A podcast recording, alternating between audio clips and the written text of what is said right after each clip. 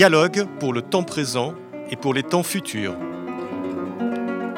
Une émission de Marc Wielinski, tous les dimanches de 13h à 14h sur RCJ. Où va notre monde? Comment mieux le comprendre? Que puis-je faire pour l'améliorer? Que m'est-il permis d'espérer?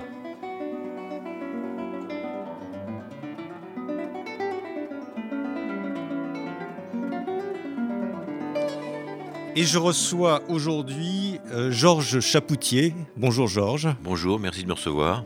Alors Georges, tu es euh, biologiste, euh, philosophe, tu es directeur de recherche émérite au CNRS et tu as publié de nombreux livres sur le, cerveau et sur les animaux, et sur le cerveau des animaux aussi, on en reparlera, et notamment Biologie de la mémoire et l'homme, ce singe en mosaïque. Et on te reçoit aujourd'hui pour un livre euh, que tu as publié il y a quelques semaines qui s'appelle Sauver l'homme par l'animal. Donc Sauver l'homme par l'animal, euh, c'est un titre assez étonnant. Euh, qu'est-ce que tu as voulu dire exactement par ce titre Je vais résumer très brièvement. Le, livre il est étayé par des quantités d'exemples tirés justement du cerveau, de l'intelligence animale, etc. Mais la, thèse que je défends, elle est assez simple. il y a chez les animaux, proches de l'homme, hein, il s'agit pas de, je ne parle pas ici des, euh, des huîtres, bien entendu. Hein. Chez les animaux céphalisés, disons les, vertébrés pour, pour simplifier. Céphalisés, c'est en gros ceux qui ont un cerveau. ceux qui ont un, cerveau puissant, euh, les vertébrés, les pieuvres à la rigueur, mettons. Euh, donc chez ces animaux, il y a des processus émotionnels extrêmement forts. Toute personne qui a un chien sait ça très bien. Ces processus existent chez l'homme aussi. Nous, nous avons les mêmes en nous, si j'ose dire. Mais l'homme, comme il a surdéveloppé son aspect cognitif, intellectuel, abstrait, a eu tendance à les perdre. Et donc la thèse que je défends, c'est que si l'homme retrouvait en lui ces processus émotionnels, altruistes, animaux, très forts, il pourrait être meilleur. Il pourrait s'améliorer en retrouvant ses aptitudes animales qu'il a en lui et qu'il a un peu oubliées. Hmm. Alors il y a une, sorte de, retournement dans ton, livre qui est assez étonnant par rapport au sens commun. C'est qu'on parle en général de, l'humanité quand on veut définir euh, euh, la bienveillance, l'altruisme, etc., on parle de la bestialité quand on veut définir la cruauté, un certain nombre de choses comme ça. Et toi, tu as tendance, dans ce livre, donc Sauver l'homme par l'animal, à, retourner les choses et à mettre la bestialité du côté de l'homme et l'humanité du côté de l'animal. On peut dire ça comme ça. en fait, les, termes, le, vocabulaire est toujours gauchis chez l'homme. L'homme cherche de façon variée à améliorer son statut, si j'ose dire, à se présenter comme, comme un être bon, ce qu'il n'est pas toujours. Et donc, euh, effectivement, l'humanité, c'est euh, la capacité de l'homme. Mais n'oublions pas que selon cette définition, Hitler et Pol Pot sont humains. Ils sont très humains. Euh, ils ne sont pas très humains. Non. et la bestialité, c'est le caractère de l'homme, de l'animal, pardon. Et là aussi, c'est abusif. Il y a des chiens extrêmement dévoués, etc., etc., pour lesquels on ne pourrait pas parler de bestialité au sens usuel du terme. Donc, c'est des termes qui sont gauchis. Je rappelle que le, le langage est très souvent gauchi. Et euh, on parle de gauchistes, je parle de, gauche maintenant, si vous voulez. Euh, le, groupe minoritaire, les gauchers, sont aussi très dévalorisés souvent. La gaucherie, c'est pas bon, la droiture, c'est très bien. Vous voyez qu'il y a des, quantités, il n'y a pas que les animaux, il y a des quantités d'exemples où par le langage, l'homme détériore les gens qu'il ne veut pas apprécier tellement. Alors, ce qui, est, ce qui est très intéressant, tu, tu, as, tu es biologiste, euh, l'éthologie, a fait des progrès considérables. L'éthologie, c'est la science du comportement. C'est le comportement animal, c'est les animaux. C'est-à-dire qu'on étudie le, comportement des animaux. Et euh, j'ai le sentiment, en te lisant, que depuis 20 ans, 25 ans, il y a eu des progrès considérables qui ont été faits dans ce domaine. il y a eu des découvertes qui ont été faites. Et notamment, on s'est aperçu que les animaux étaient finalement beaucoup plus intelligents qu'on le pensait. Tout à fait. Alors, il y a, l'éthologie, il, y a deux grands volants. Il y a le volant cognitif, effectivement. Les animaux sont beaucoup. Les animaux céphalisés, encore une fois, ceux qui ont un gros cerveau, sont beaucoup plus intelligents que ce qu'on avait pensé. Et sur le plan émotionnel, ils sont beaucoup plus doués d'émotions qu'on ne l'avait supposé. Ceci dit, euh, la science a, découvert ça, a étayé ça par des expériences, par des observations. Euh, les gens qui vivent avec des chiens connaissent ça depuis longtemps. C'est pas nouveau pour quelqu'un qui a une osmose avec les animaux. Oui, mais tu vas plus loin quand même parce que tu parles à un certain moment de culture euh, des animaux. C'est-à-dire je suis pas le seul à parler de culture. Hein. Oui, c'est-à-dire comme si il y avait un, savoir-faire, il y avait des animaux qui savaient développer un savoir-faire et, transmettre ce savoir-faire, parce que c'est ça un petit peu la culture. La, culture, c'est un ensemble de traits de comportement qui se transmettent entre les individus par imitation, enseignement, sans passer par la génétique. Alors il y a toute une série d'exemples de transmission de traits entre guillemets culturels chez les animaux. Euh, j'en donne quelques-uns. Les chants des oiseaux, très souvent, se transmettent de parents à enfants chez les chimpanzés qui cassent des noix pour. Euh, mais le chant des oiseaux, juste sur ce point. Pas tous les chants d'oiseaux, mais la plupart se transmettent. Est-ce qu'il évolue? C'est-à-dire, est-ce que d'une génération à l'autre. Il peut évoluer. D'accord, c'est-à-dire qu'il y, a des, il y a des changements, il y a une évolution, donc il y a une euh, sorte d'art musical Prenons, oui, on peut dire ça comme ça, oui, tout à fait. Euh, il y a, prenons des exemples chez les primates, dont les chimpanzés ont des techniques de, pour casser des noix qui se transmettent de parents à enfants. C'est-à-dire que la population A n'aura pas la même technique de casse que la population B. Et alors, pour répondre à ta question euh, sur le, le, fait que ça se modifie, le premier exemple qu'on a donné de, de culture animale, c'était il y a quelques dizaines d'années, c'est pas si vieux que ça. C'est des macaques qui étaient dans une île euh, presque île japonaise, qui s'appelle Koshima.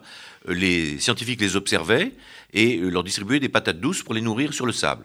Patates douces qui étaient donc sur le sable, donc pleines de sable, pas très agréables à manger. Et puis un jour, il y a une petite femelle qui a eu l'idée d'aller laver ses patates dans une rivière à proximité pour les rendre plus agréables à manger. Et ce comportement s'est transmis ensuite, il est observé par ses congénères, s'est transmis à ses congénères, puis aux générations successives. C'est un trait, un exemple de trait qui s'est transmis d'une génération à l'autre. Dernier exemple que je voulais citer, puisque euh, l'homme a pu enseigner à des chimpanzés ou à des gorilles des éléments de langage. Alors pas des langages oraux parce qu'ils n'ont pas les structures vocales qu'il faut, mais langage par geste, des sourds muets par exemple, ou des langages arbitraires, affichage sur un écran d'ordinateur de un carré noir pour une pomme, un rond rouge pour une banane et ainsi de suite. Donc les chimpanzés peuvent apprendre des proto-langages, on peut dire ça va pas très très loin, de quelques centaines de mots. Eh bien, dans au moins un cas, une femelle qui avait appris ces proto-langages de l'espèce humaine les a transmis à son jeune. D'accord. Donc il, elle a, c'est une ébauche de l'apprentissage de la, de la parole. Voilà, tout à fait. Donc c'est, c'est comme si tous ces, ces, aspects culturels, euh, entre guillemets, euh, étaient présents chez les animaux au, à l'état natif, d'une certaine façon, et qui est qui a entre eux et nous une différence de degré plus qu'une différence de Alors ça, c'est un gros problème. D'abord, les, les, les, aspects culturels, il y, a, il y, a, quatre grands groupes, si vous voulez. Il y a, il y a les, si tu veux, il y a, il y a les euh, les outils, l'utilisation d'outils, comme les chimpanzés qui cassent des noix. Euh, il y a euh, les problèmes de langage, de communication, on en parlait tout à l'heure. Il y a des morales, dans les groupes animaux, il y a des, ensembles de règles qui font que le sujet ne peut pas faire n'importe quoi, donc des règles morales. Et puis il y a des choix esthétiques. Les animaux préfèrent certaines couleurs, certaines formes, c'est un motif de chant. Donc il y a toute une série de travaux là-dessus qui montrent que ces aptitudes existent essentiellement chez les mammifères et les oiseaux, donc des, vertébrés euh, intelligents, très intelligents, mais euh, aussi, on les trouve aussi dans d'autres groupes de vertébrés à sang-froid, euh, chez des insectes sociaux comme la fourmi et chez des mollusques comme la pieuvre. Donc c'est très général. D'accord. Et il y a aussi il y, a il y a ces aspects, ces aspects de développement, et tu, tu parles aussi d'aspects moraux. Oui, il y a des morales. La, il y a des morale, morales, la morale, c'est un ensemble de règles qui fait que dans un groupe, un sujet ne peut pas faire n'importe quoi. Alors, groupe, ça peut être une société ou une famille. Dans une famille, euh, le, petit, il n'a pas.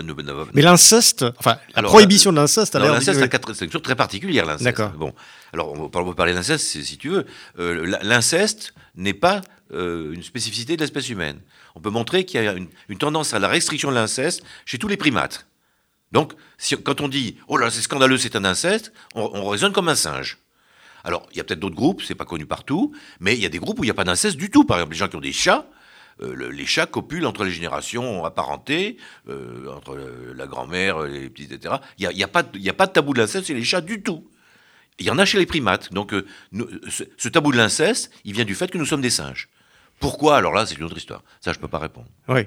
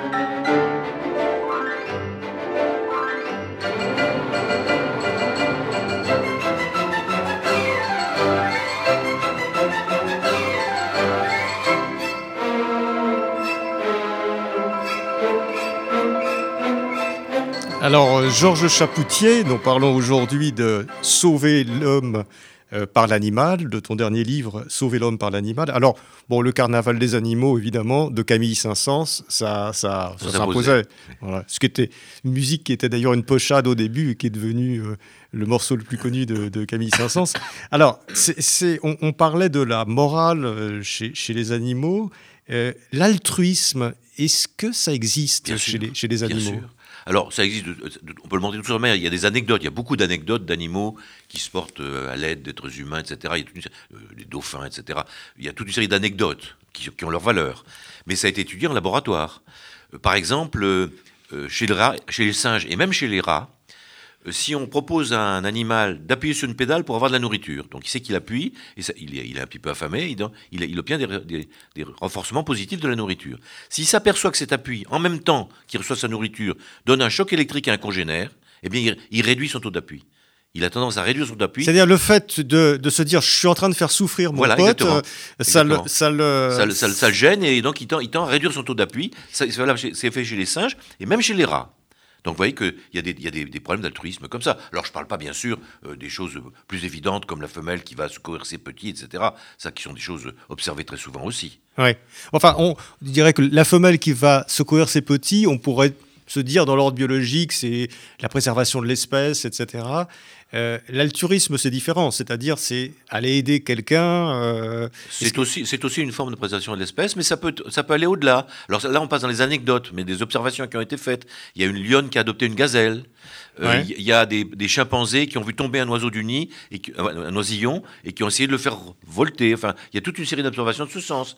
Mais encore une fois, ça a été étayé également en laboratoire. Donc, bien, Donc, bien sûr qu'il y a vraiment des certitudes maintenant. Des certitudes. En d'autres l'émotion qui donne l'empathie donne au bout de l'altruisme. Chez les animaux, ici encore, les animaux qui ont une forme de cerveau assez développée, disons, pour simplifier, euh, les mammifères et les oiseaux pour l'instant.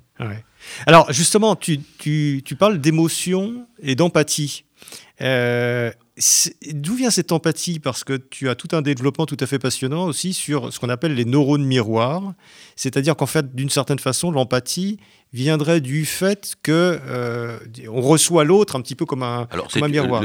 C'est une des explications. D'abord, on ne sait pas totalement d'où vient l'empathie. L'empathie, L'empathie, c'est le fait de souffrir avec. Hein, c'est ça. C'est ça. Eh bien, euh, il y a les neurones miroirs, d'une part. Euh, qui est un élément possible. Mais alors, ils ont été démontrés que chez certains mammifères. Donc, on n'est pas sûr de leur, généralité absolue. D'autres termes, je vais te dire, euh, si un, oiseau a de l'empathie pour moi, d'où ça vient? Est-ce qu'il y, a des neurones miroirs? La, question se pose. Alors, le, neurone miroir, c'est très intéressant, c'est un neurone, c'était mis en vie chez les singes. Hein. C'est-à-dire que si un singe fait une action, il y a un groupe de neurones qui s'excite, qui, qui se stimule dans le cerveau. Et s'il voit une personne faire la même action, le même groupe de neurones s'active. En d'autres termes, ces neurones miroirs, ils sont sensibles à la fois à l'action qu'on fait et à la même action faite par un congénère. Donc ça pourrait expliquer une certaine relation entre ce que je fais moi et la, traduction que j'en donne du congénère qui fait la même chose, et donc du fait qu'il est comme moi, entre guillemets. Il n'y a pas que ça dans l'empathie. Hein. Il y a aussi des hormones. Il y a une hormone qui s'appelle l'ocytocine, qui, est très répandue euh, chez tous les, mammifères au moins, et euh, qui est, l'hormone de l'attachement. Et on peut montrer que l'attachement du petit à sa mère, de la mère à son petit, mais aussi de deux individus entre eux. Chaque fois qu'il y a attachement, il y a des décharges d'ocytocine. Donc euh, ça, c'est un, facteur biologique qui, très fort qui conditionne le lien, le lien biologique. Il y a probablement d'autres phénomènes qu'on ne connaît pas encore, hein, mais voilà deux aspects, les neurones miroirs et l'ocytocine, qui sont deux interprétations cérébrales des phénomènes d'altruisme et euh, d'empathie. D'accord. Et ces, deux phénomènes, donc les neurones miroirs et l'ocytocine, euh, est-ce que c'est des phénomènes qu'on retrouve aussi On parlera de l'homme un petit peu plus tard, mais est-ce qu'on retrouve ça aussi chez l'homme Puisqu'on est des primates? Ah oui, bien sûr, tout à fait. Non, non, voilà. La question se pose est-ce qu'on retrouve les mêmes phénomènes quand on s'éloigne des mammifères? Là, la question peut se rester posée. Si une, une raie s'attache à moi, à quoi c'est dû? Euh, à ma connaissance, il n'y a pas de neurones miroirs mis en évidence chez la Raymondale, il y en a peut-être. Hein. Et puis l'ocytocine, euh, je ne suis pas sûr que les hormones soient aussi, aussi claires que ça chez les poissons. Donc là, là la question se pose quand on s'éloigne de l'homme. Mais euh, bien sûr que l'homme, l'homme a exactement ses mécanismes, tout à fait. C'est-à-dire que. on est des singes, hein, sur un plan de la construction. même, même si, je vais placer une plaisanterie, même si j'ai un ami qui dit que, en, en, s'éloignant du singe en allant vers le rat, que, en ce qui concerne leur cerveau, nous sommes tous faits comme des rats. Alors, euh, en parlant de rats, j'ai été très surpris aussi d'apprendre dans ton livre que les rats riaient. Moi, je pensais depuis Rabelais que euh, le rire est le propre de l'homme. Alors, voilà. Rabelais avait dit ça, probablement inspiré par Aristote. Mais bon. C'est par Aristote, enfin bon, voilà. Mais, oui, c'est la phrase traditionnelle de Rabelais. Non, c'est faux. C'est faux. Alors, d'une part, euh, les singes rient comme nous. Moi, j'ai vécu une année avec des chimpanzés qui vous font des farces et qui rigolent quand ils ont réussi leur farce. Hein. Le nous sommes des chimpanzés, le chimpanzé rigole comme nous. Euh, les singes, de façon générale, rigolent aussi. Il y, a des, il y, a des, formes de rire chez les singes. Mais là, on est dans les primates, des animaux qui sont pas très loin de nous. Alors, ce qui alors les chiens, parenthèse, je avant de passer au rage, je vais parler des chiens. Les gens qui connaissent les chiens savent que le chien qui est heureux, il a une forme de, de halètement qui ressemble beaucoup au rire. Et le sourire aussi. Le sourire, une, ça ressemble. Ça ressemble. Et alors, la grande découverte qui a été faite euh, ces dernières années, c'est que les rats rigolent. Mais alors, nous, on l'entend pas. Ils rigolent dans les ultrasons. Il, fallait brancher, il faut avoir l'idée de brancher des, capteurs d'ultrasons sur les rats. Et alors, on s'aperçoit qu'ils rigolent, ils rigolent souvent. En particulier, les, jeunes ratons qui jouent entre eux rigolent sans arrêt, sans arrêt, sans arrêt.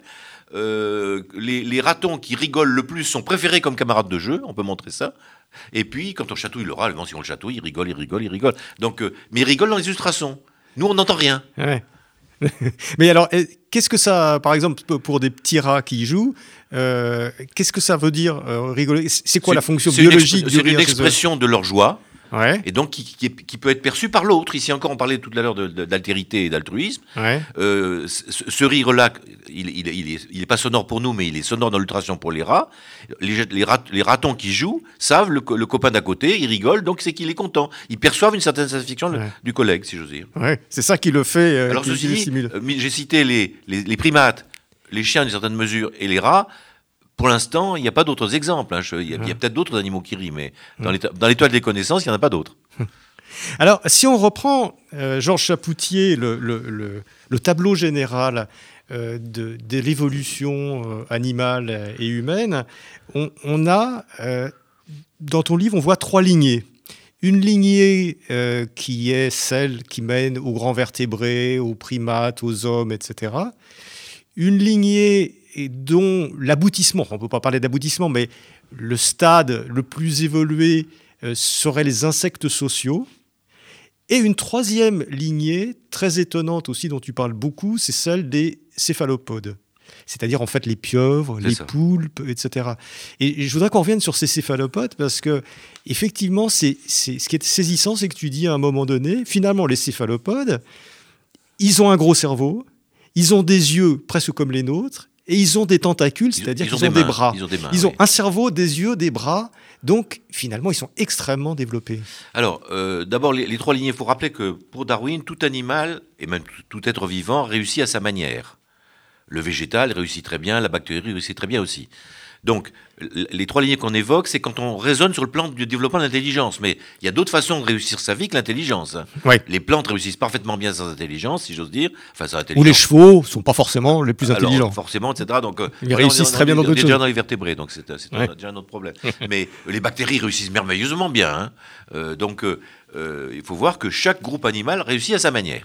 Alors, certains réussissent par leur capacité intellectuelle. Et effectivement, il y a ces trois grands groupes. Euh, les vertébrés, qui sont un groupe très homogène. Entre les poissons et nous, euh, les différences anatomiques sont pas si grandes que ça, même si on a un, super cerveau par rapport à d'autres vertébrés. Il y a les insectes sociaux qui réussissent à leur ils réussissent à leur manière en sens que ils sont intelligents, mais c'est plus une intelligence collective. Donc euh, c'est une autre forme de, solution. Euh, on peut faire apprendre des choses à des, abeilles, mais c'est quand même la ruche qui est l'élément dominant. C'est le groupe. Et puis alors, il y a ça, ce qui est très intéressant, il y a ces fameux céphalopodes. Sinon, on, aurait pu dire, regardez, le, le, monde, il est, il est clairement subdivisé entre les vertébrés intelligents et puis les autres. Et puis, curieusement, ça, ces, escargots transformés qui sont les, les pieuvres, les sèches, qui sont remarquablement intelligents. Les pieuvres, les sèches, les calmars. Voilà, tout à fait. Qui, font, qui utilisent des outils, qui sont. Alors, ils ont des handicaps, ils vivent pas très vieux, malheureusement. Mais c'est tout à fait intéressant de voir que ces animaux ont développé sur un registre complètement différent. On n'est pas, on est des cousins très très lointains. Ils sont pas en direct euh, évolution avec nous. Hein. Donc, ils ont réussi. Ils ont retrouvé sur la ligne. Ils ont trouvé ce qu'on appelle une convergence. Ils ont trouvé des yeux semblables aux nôtres, des, des mains les tentacules, c'est pas très loin des mains, semblable aux nôtres, et puis une intelligence assez semblable à la nôtre aussi. C'est tout à fait extraordinaire. Euh, ça, c'est, euh, ça montre que l'évolution a des chemins extrêmement compliqués et que finalement, on peut pas prévoir exactement où l'intelligence va, émerger. Là, c'est un escargot transformé, et même chez les vertébrés, si on avait dit où va émerger l'intelligence la plus, la plus puissante, hein, on n'aurait pas misé sur les petits groupes des, lémuriens qui ont donné l'homme au bout. Je pense qu'on aurait plutôt misé sur les carnivores, sur les choses comme ça. Ouais. Mais alors, pour revenir euh, sur, les céphalopodes, euh, ces images qu'on voit sur Internet d'une pieuvre qui, qui ouvre Oui, bah, un bocal pour aller ça. chercher de la nourriture à l'intérieur. Ça, c'est vrai Oui, tout à fait, tout à fait. En laboratoire, ça C'est pas, pas du fake. Ils apprennent à ouvrir, à ouvrir des bocaux pour chercher la nourriture à l'intérieur. Ils apprennent à, à, euh, faire des détours pour aller chercher de la nourriture. Et même des objets nouveaux. En Indonésie, les hommes jettent des 2 millions de, coco dans la, dans- de noix de coco dans la mer. Les, les- les poulpes qui sont mous apprennent à s'en protéger sous forme de bouclier en prenant ça comme un outil de protection. Petit cheval dans le mauvais temps, qu'il avait donc du courage. C'était un petit cheval blanc, tous derrière, tous derrière. C'était un petit cheval blanc, tous derrière et lui devant. Il n'y avait jamais de beau temps dans ce pauvre paysage. Il n'y avait jamais de printemps, ni derrière, ni derrière. Il n'y avait jamais de printemps, ni derrière, ni devant. Mais toujours il était content, menant les gars du village à travers la pluie noire des champs, tous derrière, tous derrière, à travers la pluie noire des champs, tous derrière lui, devant. Sa voiture allait poursuivant, sa belle petite queue sauvage. C'est alors qu'il était content, tous derrière, tous derrière. C'est alors qu'il était content, tous derrière lui, devant. Mais un jour dans le mauvais temps, un jour qu'il était si sage, il est mort par un éclair blanc, tous derrière, tous derrière. Il est mort par un éclair blanc, tous derrière lui, devant. Il est mort sans voir le beau temps, qu'il avait donc du courage. Il est mort sans voir le printemps, ni derrière, ni derrière. Il est mort sans voir le beau temps, ni derrière, ni devant. Alors, euh, Georges Chapoutier, euh, biologiste et philosophe que je reçois aujourd'hui pour parler de sauver l'homme par l'animal. Et donc, euh, Georges Brassens, euh, je crois que tu aimes beaucoup Georges Brassens. J'aime beaucoup Georges Brassens, Ouais. pas seulement pour Petit Cheval d'ailleurs. pour, Ouais. Pour- Alors, le petit cheval, est-ce qu'on peut parler de courage chez les animaux? Bien sûr, bien sûr, tout à fait. Enfin, j'ai- il y a encore chez les vertébrés et les oiseaux. hein. Les, les autres animaux, je, je ne sais pas. Donc, ça existe. C'est des notions qui existent. Bien sûr, bien sûr, tout à fait. Alors, on- on- si on parlait de l'homme maintenant, euh, Oui, qui, qui, comme tu l'as dit, est, euh, est un, un animal un petit peu dépravé, mais enfin un animal quand même. Enfin, On va est des chimpanzés très modifiés. Ouais. On est On des est des chimpanzés. Il y a un, un auteur américain euh, qui a écrit un livre qui s'appelle Le troisième chimpanzé. Le troisième chimpanzé, c'est nous, après le chimpanzé ordinaire et le fameux bonobo. Voilà. Donc, euh, mais, mais on, est, on est des chimpanzés. Sur, On est- sur un plan socio-sexuel, on se comporte comme des chimpanzés. Ouais. Alors évidemment, on a ce cerveau abstrait qui nous, qui nous distingue des autres, des autres chimpanzés. Alors, justement, en lisant ton livre, il y a quelque chose qui est, qui est- qui est très, qui est très passionnant. Tu nous dis euh, il y a deux caractéristiques euh, de l'humain par rapport au, au chimpanzé. En gros, on a un cerveau Plus plus, puissant. plus puissant. Alors ça, tu nous en prends rien. Bon, enfin bon, je- Oui. on, le sait depuis longtemps. Mais alors, tu nous dis quelque chose de plus étonnant, c'est que on, se- on est plus juvénile. D'une certaine façon, on serait, on serait des grands singes bébés. Exactement. Alors, je ne suis pas le seul à dire ça. hein. C'est ce, qu'on appelle la, la thèse de la néoténie humaine. La néoténie, ça veut dire juvénile. hein. La néoténie chez l'animal, c'est l'aptitude à se reproduire à l'état larvaire. Par exemple, il y a des batraciens qui se reproduisent en tant qu'adultes, comme des grenouilles, si j'ose dire. Alors, euh, explique-nous ce que ça veut dire. Euh, se reproduire à l'état larvaire, c'est-à-dire veut que dire alors, il y a des batraciens bloque- qui, qui peuvent se reproduire à l'état d'adulte, Oui. mais ils peuvent aussi se reproduire à l'état de tétard, sans passer par le stade adulte. C'est ça la néoténie. Alors pourquoi on en parle chez l'homme? L'homme, bien sûr. C'est des sont- éternels tétards, quoi. Voilà. Alors l'homme serait un éternel euh, tétard de chimpanzé, si j'ose dire. hein. Un éternel chimpanzé juvénile. Alors c'est une thèse qui a été défendue par un biologiste qui s'appelle Bolk, qui a été re- retrouvée ensuite par beaucoup d'autres. hein. Je ne suis pas le seul à défendre cette thèse. Par exemple, Desmond Morris, dans son célèbre livre euh, Le singe Le nu, singe qui est très nu. amusant, euh, dit ça en gros. Il dit nous sommes des singes nus, nous sommes des singes juvéniles. Euh. Alors, ça, ça se manifeste par toutes sortes de choses. Euh, ça se manifeste par le fait que, d'abord, on est très plastique. Notre, notre grande force intellectuelle vient de notre puissant cerveau, mais au fait, aussi on est extrêmement plastique. On peut changer énormément. de- notre aptitude à changer de- de- comportement est extrêmement forte. On est extrêmement plastique. On a un cerveau qui est très plastique et ça a des conséquences qui peuvent d'ailleurs quelquefois négatives. Euh, on passe, par exemple, chez l'homme, beaucoup plus chez que d'autres espèces, on peut passer du très bon au très mal. L'importance de la morale chez l'homme, elle est du fait justement que on est tellement plastique que on peut devenir un saint ou un criminel abo- abominable, en d'autres termes, dans des conditions quelquefois euh, pas très faciles à déterminer. Donc, euh, extrême plasticité du cerveau, capacité à jouer, des juvéniles, ça joue tout le temps. Alors bien sûr, sur le plan, d'abord sur le plan physique, quand on nous regarde, effectivement, on a un look de fœtus de singe, une grosse tête, de gros yeux. De- c'est ça, parce que quand, quand on voit un singe adulte, on lui ressemble un peu, mais Ouais, c'est il- pas frappant. Tandis que quand on, regarde un bébé singe, un Ah bébé oui, à Rhésus ou un bébé chimpanzé, ça ressemble à un à bébé Sur- humain sur plan ou à un homme. Sur, sur le plan physique, ça, ça, ça saute aux yeux. ça saute aux yeux. Mais ouais. la, la- la- la- la thèse néoténique, la thèse de la juvénilité, elle dépasse le plan physique en disant non seulement on a un look physique de jeune, de jeune primate, de jeune singe, mais notre cerveau est plastique, notre cerveau est juvénile. Et alors ça se manifeste justement par, ça- par ça, par le fait qu'on on est extrêmement malléable, qu'on peut apprendre euh, le chinois à 95 ans, euh, qu'on a un cerveau d'une plasticité extraordinaire. On reste, notre cerveau reste très jeune avec des capacités de malléabilité extraordinaires. Et on joue tout le temps. Ça c'est un point important aussi. On, on joue. Euh, quand vous- moi, je, maintenant que j'ai pris cette habitude, quand à la télévision, on vous dit joue, jouez, jouez, voulez-vous jouer, vous jouez On joue tout le temps. Euh, les, les, les jeux de hasard ont une présence euh, considérable. Les jeux de- le- beaucoup d'hommes jouent euh, au loto, dans les jeux de casino, à des adultes, j'entends, hein, pas des enfants, bien entendu. Donc, ils on se comporte un peu comme des enfants. Le jeu fait partie de notre vie. Oui, c'est ça. Ouais. Les trois activités peut-être les plus importantes pour l'homme, la recherche scientifique, euh, l'art, la création artistique et l'activité sexuelle, sont des jeux. toutes les fois, ce sont pas des jeux, mais ça comporte une partie de jeu considérable. On joue énormément. Et donc, alors, jusqu'à la fin de notre vie, on joue. hein.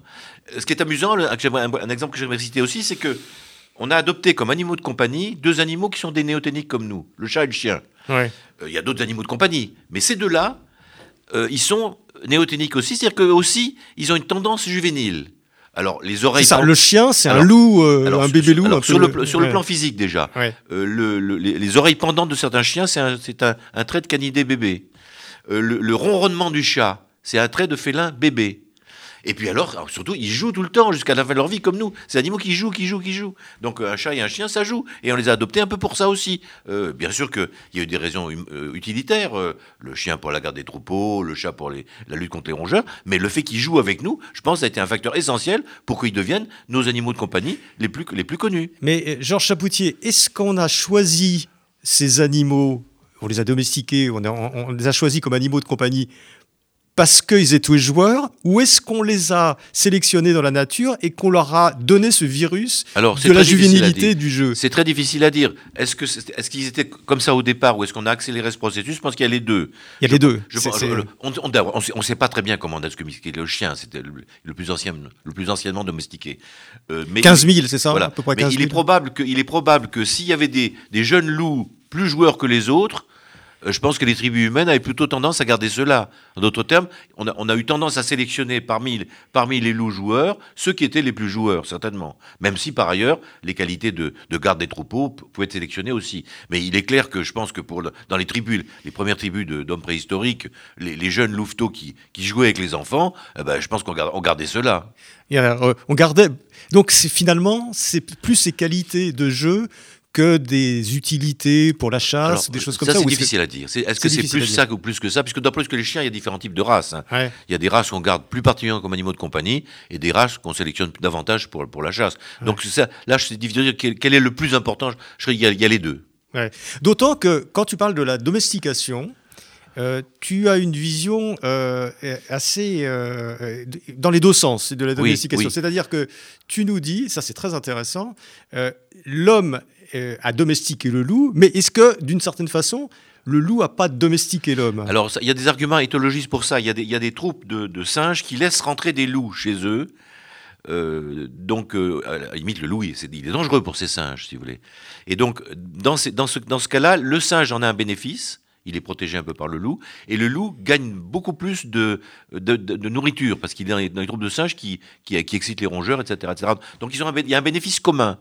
Donc qu'est-ce qui déclenche là? Alors on ne sait pas qui déclenche ça dans ces, troupes-là, mais on peut imaginer que au départ, il y a un bénéfice réciproque. Même si ensuite, bien sûr, l'homme, en sélectionnant les, chiens, a tiré le mouchoir vers lui. Mais dans le départ, qui a, qui a, qui a sélectionné qui? C'est difficile à dire. Ouais. Bah oui, d'ailleurs, quand on voit, euh, ça aussi c'est une expérience qu'on peut faire, quand, quand, quand, on part le matin travailler et puis qu'on voit son, son chat euh, bien allongé sur le divan bah qui dit bye bye, va bien travailler, j'ai mes croquettes et tout ça, on se demande qui a domestiqué l'autre. Tout à fait, tout à fait. Alors ça c'est une façon, il y a même une, plaisanterie sur les laboratoires qui transmet ça au rat. Alors c'est une blague évidemment, mais la blague est la suivante, euh, qui étend, si vous voulez, au, rat cette, cette, question de savoir qui, qui a fait qui, qui a, qui a apprivoisé qui. Euh, le, le, chercheur rentre chez lui et dit on a une technique extrêmement utile pour euh, conditionner les rats, on leur donne la nourriture, ils appuient sur une pédale. Rat rentre chez lui, il dit à sa femme on a une technique très sûre pour conditionner les expérimentateurs, on appuie sur une pédale et tout de suite, il nous donne la nourriture. oui, ça marche dans les deux sens en fait. Alors, Georges Chapoutier, on va, on va venir à un sujet euh, un peu plus grave dont je voulais te parler aussi, c'est celui de la cruauté. Parce que tu parles de la, de la cruauté des, des humains.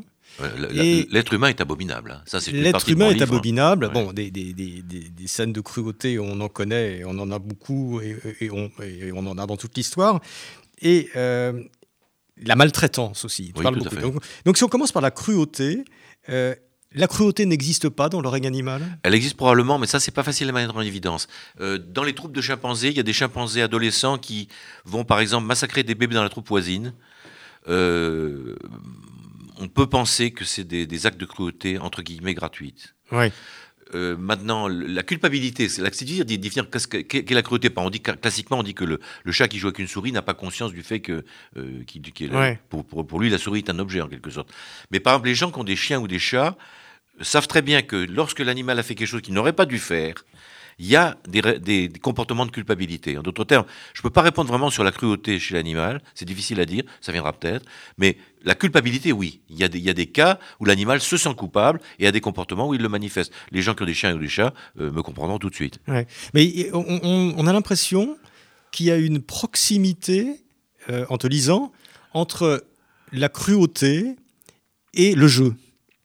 Euh, c'est-à-dire que, par exemple, la corrida, je prends l'exemple de la corrida qui est euh, une cruauté habillée, euh, etc. Mais enfin, c'est quand même le plaisir pour certains, pas pour moi, mais pour certains, de voir, de voir un animal souffrir et mourir on habille ça avec des, ah oui, avec, voilà, de la musique, des habits de lumière, etc. Mais c'est encore un autre problème. Et, on a l'impression qu'il y a cette relation avec le jeu. D'où ça vient ça L'homme est un joueur. Il met du jeu partout. Je viens de te dire, il y a du jeu dans la corrida, il y a du jeu dans les chasses à cours, comme il y avait du, jeu, dans comme il y avait du jeu dans les gens qui venaient regarder les exécutions, capitales euh, en public, les gens comprenaient, même les tortures dans certaines régions du monde euh, en public, c'était pour eux entre guillemets un jeu. On a, euh, ça les amusait de voir ça. Il hein, faut bien voir ça. Euh, le, supplice, quand il était public, était, était pour le spectateur une forme de jeu. Hein. Donc l'homme est un joueur, il, met du jeu partout. Maintenant, euh, il y a l'aspect que dans le jeu, il peut y avoir des aspects euh, de cruauté qui, qui, qui, qui, sautent comme aspect de cruauté. Alors ça, on, ça, on tend à les gommer. On les gomme soit en les cachant, maintenant il n'y a plus beaucoup d'exécutions en public, hein, soit en les cachant, soit alors dans ce que j'ai appelé le déguisement de la réalité. L'homme quand il se rend compte qu'il fait quelque chose qui choque un peu sa conscience, parce qu'on a quand même une conscience, hein, et donc euh, il, va, il, va le travestir, il va le travestir. Alors il y a toutes sortes de façons. Euh, on va mettre des, beaux uniformes, de la musique. Ça vaut pour la guerre, ça vaut aussi pour la corrida. La corrida, le, matador, un, beau, un, bel, un bel habit. on va, on va rendre vil, en quelque sorte, le taureau qui devient, qui devient quelque chose de, peu recommandable. Mais ce pauvre taureau, on, il, devient la, bête, si j'ose dire. Hein.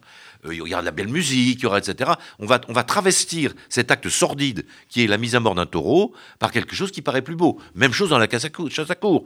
Euh, il y a des formules de politesse, il y a tout un, tout un rituel qui va rendre cet acte abominable, euh, entre guillemets, joli. C'est vrai pour la guerre, c'est vrai pour tout ce que l'homme fait. Alors je prends un exemple encore, il y a le, déguisement par le langage.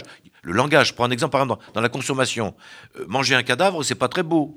Je consomme un cadavre, cher monsieur, venez, chez moi consommer du cadavre. Donc on ne consomme, pas, consomme pas du cadavre, on consomme du filet mignon, on consomme du jarret, on consomme des... Donc le langage va traverser... La cuisson aussi. La cuisson est un, est un puissant transformateur qui rend comestible quelque chose qui ne l'est pas. Et dans l'époque moderne maintenant, il y a même l'emballage. Le, euh, des enfants euh, quand on leur demande de dessiner un poisson, par exemple, vont dessiner un petit carré de surgelé. Euh, l'emballage va complètement dénaturer euh, l'intérieur de ce, qu'on consomme.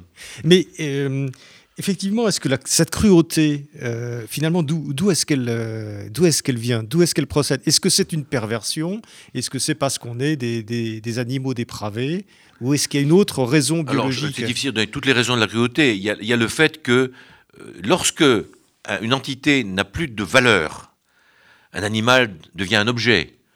Le soldat à la guerre devient une entité qu'on combat mais qui est, neutre. Le condamné à mort a fait tellement de mal qu'il ne mérite aucun respect. Lorsqu'il n'y a plus de respect pour la créature, on peut s'amuser, faire n'importe quoi. Donc ça, je pense que ça vient de là. Je n'y a pas de dissociation entre le jeu sur la créature euh, qui va souffrir pendant la corrida, si vous voulez, et puis le jeu sur quelque chose de plus neutre comme euh, le jeu de boules ou la pétanque. Je veux dire que dans la mesure où l'animal n'a plus de valeur de sentiment et qui devient un objet, eh bien, on, le traite comme un objet. Donc ça, devient, un jeu, si vous voulez. Alors écoute, tu, vas loin quand même, parce que tu parles de l'homme en disant que c'est un singe tueur. Alors, c'est pas tout à fait vrai en sens qu'il y, a des chimpanzés qui tuent aussi. On est, en fait, oui, c'est un singe tueur. Nous sommes des singes tueurs, bien sûr. Mais, mais on n'est pas les seuls singes tueurs, si j'ose dire. En particulier les grands singes comme les chimpanzés. On est des chimpanzés. Alors, je ne parle pas du bonobo qui est très particulier. Mais le bonobo, c'est un petit chimpanzé, c'est ça C'est un autre, une autre espèce. Longtemps, c'était C'est une, autre espèce. Alors, je, une, une, plaisanterie sur le bonobo. le bonobo, il règle tous ses conflits par le sexe. Ce qui est assez original. Dès qu'il y a un problème dans la troupe, euh, les, individus copulent, font une faute. C'est euh, fait l'amour, pas la guerre. Voilà, c'est ça exactement. Alors j'ai coutume de dire que si l'homme veut s'en inspirer, c'est possible à la rigueur dans un couple. Un couple humain peut à la rigueur euh, calmer une querelle par une relation sexuelle. Je vois, mal, je vois, mal ça à la Chambre des députés. Oui, ça, pourrait, ça pourrait être amusant. alors, bon, Georges Chapoutier, la grande question qu'on peut se poser, c'est de savoir si l'homme est améliorable. Euh, puisqu'on voit que c'est une espèce quand même qui a un certain nombre de, caractéristiques euh, euh, dépravées, comme on a dit. Est-ce qu'on peut l'améliorer et comment C'est la thèse que je défends. Hein. La thèse que je défends, c'est retrouvons nos notre émotivité, notre empathie, notre altruisme animal que nous avons en nous, et nous, et nous, serions mieux. C'est la thèse que je défends. L'homme peut être bon. Il y a des, il y a des saints il y, a des, actes de, de, dévouement et de compassion extraordinaires. Alors, je ne dis pas que tout le monde doit devenir des saints. Euh, il y a ce qui est possible et ce qui ne l'est pas. Mais la thèse que je défends, c'est que si on développait davantage nos caractéristiques, entre guillemets, de cœur, formulons-les comme ça, on irait mieux. notre civilisation, particulièrement la civilisation occidentale, hein, euh, c'est probablement moins net dans les civilisations amérindiennes ou, ou en Extrême-Orient, etc., etc. Mais la civilisation occidentale, qui tend à devenir dominante d'une certaine façon sur le monde, développe les aspects cognitifs, intellectuels, abstraits on forme les gens, on sélectionne les gens dans les familles. Ceux qui réussissent, c'est il faut savoir parler le langage, le français, les mathématiques, ce langage très particulier qui nous permet de dominer le monde. C'est ça qui, est important. Les qualités entre guillemets de cœur, on les, je dis pas qu'on les développe pas, mais on les développe pas beaucoup. Même dans des métiers qui seraient des métiers altruistes, je pense à la médecine. On sélectionne nos médecins sur les mathématiques. Ça fait des années qu'on dit ça, c'est pas une bonne idée. Je dis pas qu'il faut pas faire des maths, mais enfin, un médecin, il doit avoir des, qualités fondamentalement altruistes et pas seulement des aptitudes mathématiques. Et donc, euh, euh, toute nos civilisations est fondée là-dessus. On est fondé sur, sur un modèle qui s'oriente vers le, vers le cognitif, et je pense que si on avait davantage d'aspects émotionnels, de, de, de, cœur, je suis tenté de dire, nos, nos sociétés seraient meilleures. C'est la thèse que je défends. Alors, comment le faire? Bien sûr, comme toujours, c'est en formant les jeunes. Hein. Euh, les adultes, ils sont, ils sont ce qu'ils sont. Ils ont, ils plus tellement modifié. Ils le sont quand même un peu. Mais enfin, c'est dans la prime enfance que se font les choses. Et donc, euh, je suis de ceux qui pensent qu'il faudrait faire davantage de morale. Quand j'étais plus jeune, il y avait des cours d'instruction civique et morale. On les fait encore un peu maintenant, mais c'est un peu disparu. Moi, je suis de ceux qui pensent qu'il faudrait les développer, même les archi-développer, et leur rajouter des éléments d'écologie, de sensibilité des animaux, etc. Faire quelque chose, une formation morale un peu plus forte que ce qu'on fait actuellement. Mmh. Donc, on a l'impression, euh, en te disant quand même, qu'une l'hypertrophie de cette activité cérébrale nous a éloignés euh, d'une d'une vie plus naturelle, plus proche de la nature, plus proche de nos sens, plus proche de, la sensibilité. Tout à fait. Et que c'est une espèce de, dérive. C'est une dérive et qui, qui touche nos sociétés euh, mondialistes actuelles, puisque encore une fois, je suis pas sûr que les sociétés plus entre guillemets tribales n'est pas plus davantage n'est pas davantage contact avec la nature et plus sensibilité euh, vis-à-vis des animaux. Euh, je connais un peu l'Extrême-Orient euh, dans les les, les, les, les, gens, ceux qui des pratiques traditionnelles par exemple que des gens que je connais bien quand ils tuent un poulet ils s'excusent auprès du poulet. Je trouve que c'est très bien. Non pas parce que le poulet comprend qu'on s'excuse auprès de lui, mais que ça, ça, ça vous met en, face de la façon dont on tue un animal pour, pour manger, et donc on, lui doit, on lui doit un peu quelque chose. Donc ça, c'est très bien. Alors c'est complètement antithétique de ce qu'on fait subir aux animaux actuellement euh, dans, les, dans les élevages en batterie. Euh, Alors absolument. je, bon, je suis contre beaucoup de mauvais traitements des animaux, mais le, pire actuellement sur le plan de la quantité, c'est l'élevage en batterie bien entendu. Euh, la corrida qu'on évoquait tout à l'heure, parce que je trouve que c'est scandaleux de faire torturer un animal pour, s'amuser. Mais la corrida, c'est une goutte d'eau en comparaison de l'élevage industriel qui charrie des, quantités d'animaux absolument vertigineuses euh, dans l'élevage, dans la façon de les abattre, etc. etc. Le, mal, le, pire mal sur le plan moral aujourd'hui, c'est l'élevage industriel. Et on voit les ravages que ça fait dès qu'il y a un virus, dès qu'il y a quelque chose comme ça. Aussi, ça rajoute des, ravages sur le plan. Euh, mais est-ce que tu sens autour de toi qu'on est quand même à la fin, peut-être pas à la fin, mais euh, qu'on c'est la fin d'un cycle d'une certaine façon, ce type d'élevage Ou alors, est-ce qu'on va pas être obligé par euh, le développement simplement de la démographie et du fait qu'il va falloir nourrir de plus en plus de monde, de, renforcer ce côté industriel de la de, Alors, là, sur ce point particulier, je vais donner mon avis personnel. Je pense que, euh, indépendamment, de l'action morale hein, qu'on a évoquée, je pense que l'humanité, si elle croit encore, elle va probablement croire encore un petit peu, même si ça se stabilise à certains égards, on ne pourra pas indéfiniment faire ce gâchis écologique qui est de massacrer un animal pour le manger. En d'autres termes, je pense qu'à terme, l'homme fabriquera ses protéines. On ira vers, entre guillemets, de la viande synthétique. C'est mon avis personnel. C'est ce qui est en train de se faire, c'est une tendance. Pour l'instant, la viande synthétique est assez chère. Je pense que les, prix seront amenés à baisser. On fabriquera nos, nos, nos, poulets synthétiques, nos blancs poulets synthétiques, et ça sera, et ça sera délicieux. On pourra, et on dira à ce moment-là, oh là là, et dire que dans le passé, pour avoir ça, il fallait égorger un animal. Je pense, que, je pense qu'on en arrivera. C'est mon avis personnel. Je ne... Mais est-ce qu'on ne peut pas argumenter et, te dire, bah, si on va vers la fin euh, des animaux euh, de, de, nourriture, enfin des animaux de rente, etc. Finalement, on va vers la fin des, animaux en général, parce que Pas du tout. pourquoi est-ce qu'on va alors oui, mais pourquoi est-ce qu'on va s'embêter à élever des moutons, des ah, cochons, etc. Il y aura, pas, il y aura pas des millions, des millions, des millions de, cochons, effectivement. Oui, oui, il y en aura moins. Je pense qu'on les gardera parce que pour des raisons euh, euh, pratiques, c'est intéressant de conserver des, races traditionnelles, etc., comme le baudet du Poitou, etc. Mais il y, a déjà des races qui sont en, pas en disparition, mais en, réduction. Le, baudet du Poitou, il n'y en a plus beaucoup parce qu'il n'y a plus tellement besoin de baudet. Donc euh, il est clair que si on fabrique nos, protéines, soit à partir de, végétaux, je n'ai pas mentionné ce terme non plus, mais qu'on peut aussi modifier des protéines végétales, soit carrément des novos, bien entendu, il y, aura moins d'animaux, euh, il y aura moins de taureaux, il y aura moins, etc. Oui, il y en aura encore, mais il y en aura moins, bien sûr. Toi, j'ai une question personnelle. Toi, de, ton, est-ce que tu es euh, vegan ou végétarien Moi, je, suis de, sensibilité végétarienne. Euh, je ne suis pas totalement végétarien pour des questions sociales que, que je ne vais pas développer ici. je, disons que j'ai des, gens proches de moi qui sont carnés, donc à moins de divorcer, ça pourrait poser des problèmes. Mais, mais je suis de sensibilité végétarienne, dire que chaque fois que je peux, je mange végétarien. Euh, vegan, ça pose d'autres types de problèmes parce que euh, à ce moment-là, il faut complémenter son alimentation par des. Euh, bah, vegan, c'est-à-dire aucune protéine d'origine animale, pas d'œuf. Dans l'alimentation, pas d'œuf, pas de miel, pas de, bah, pas de protéine, mmh. aucun produit d'origine animale dans l'alimentation. J'ai des amis véganes.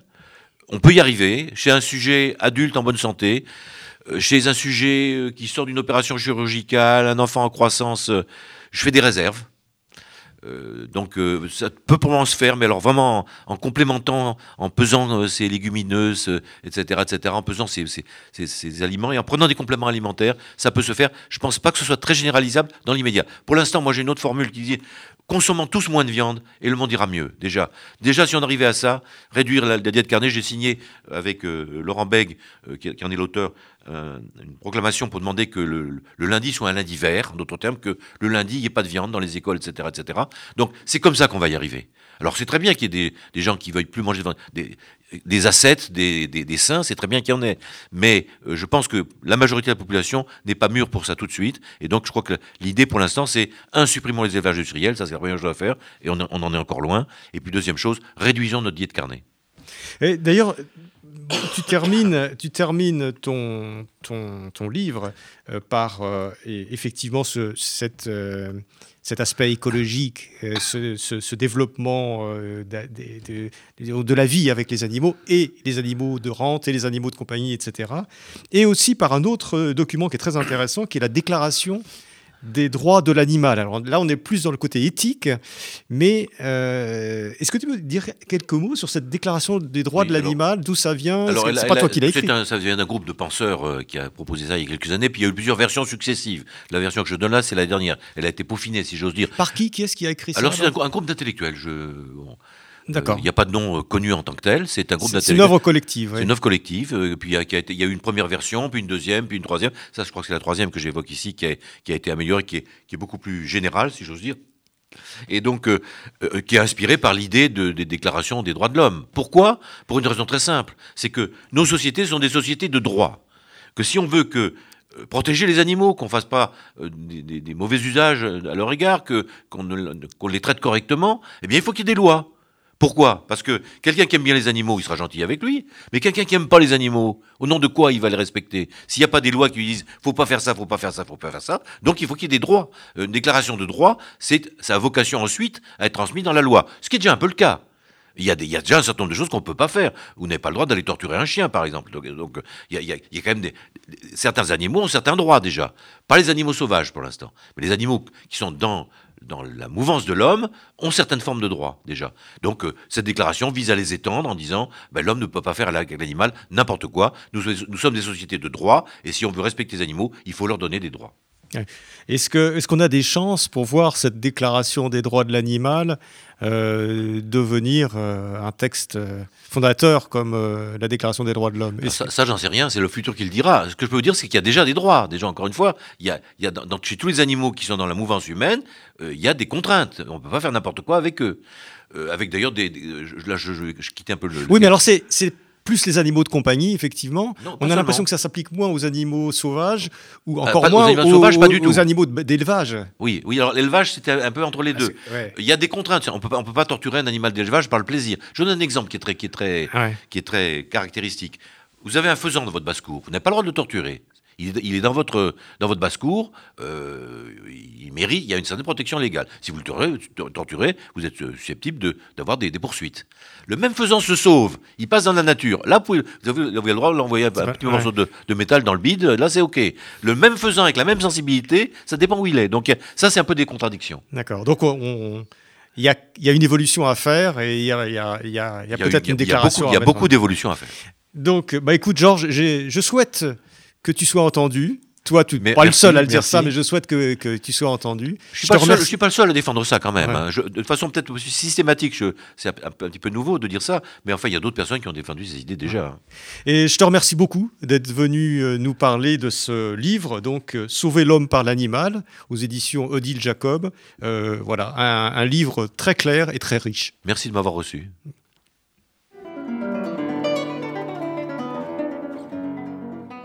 C'était Pile une émission de Marc Wielinski, que vous pouvez retrouver en podcast sur le site de Radio RCJ et sur les différentes plateformes, ainsi que sur YouTube. À dimanche prochain, 13h.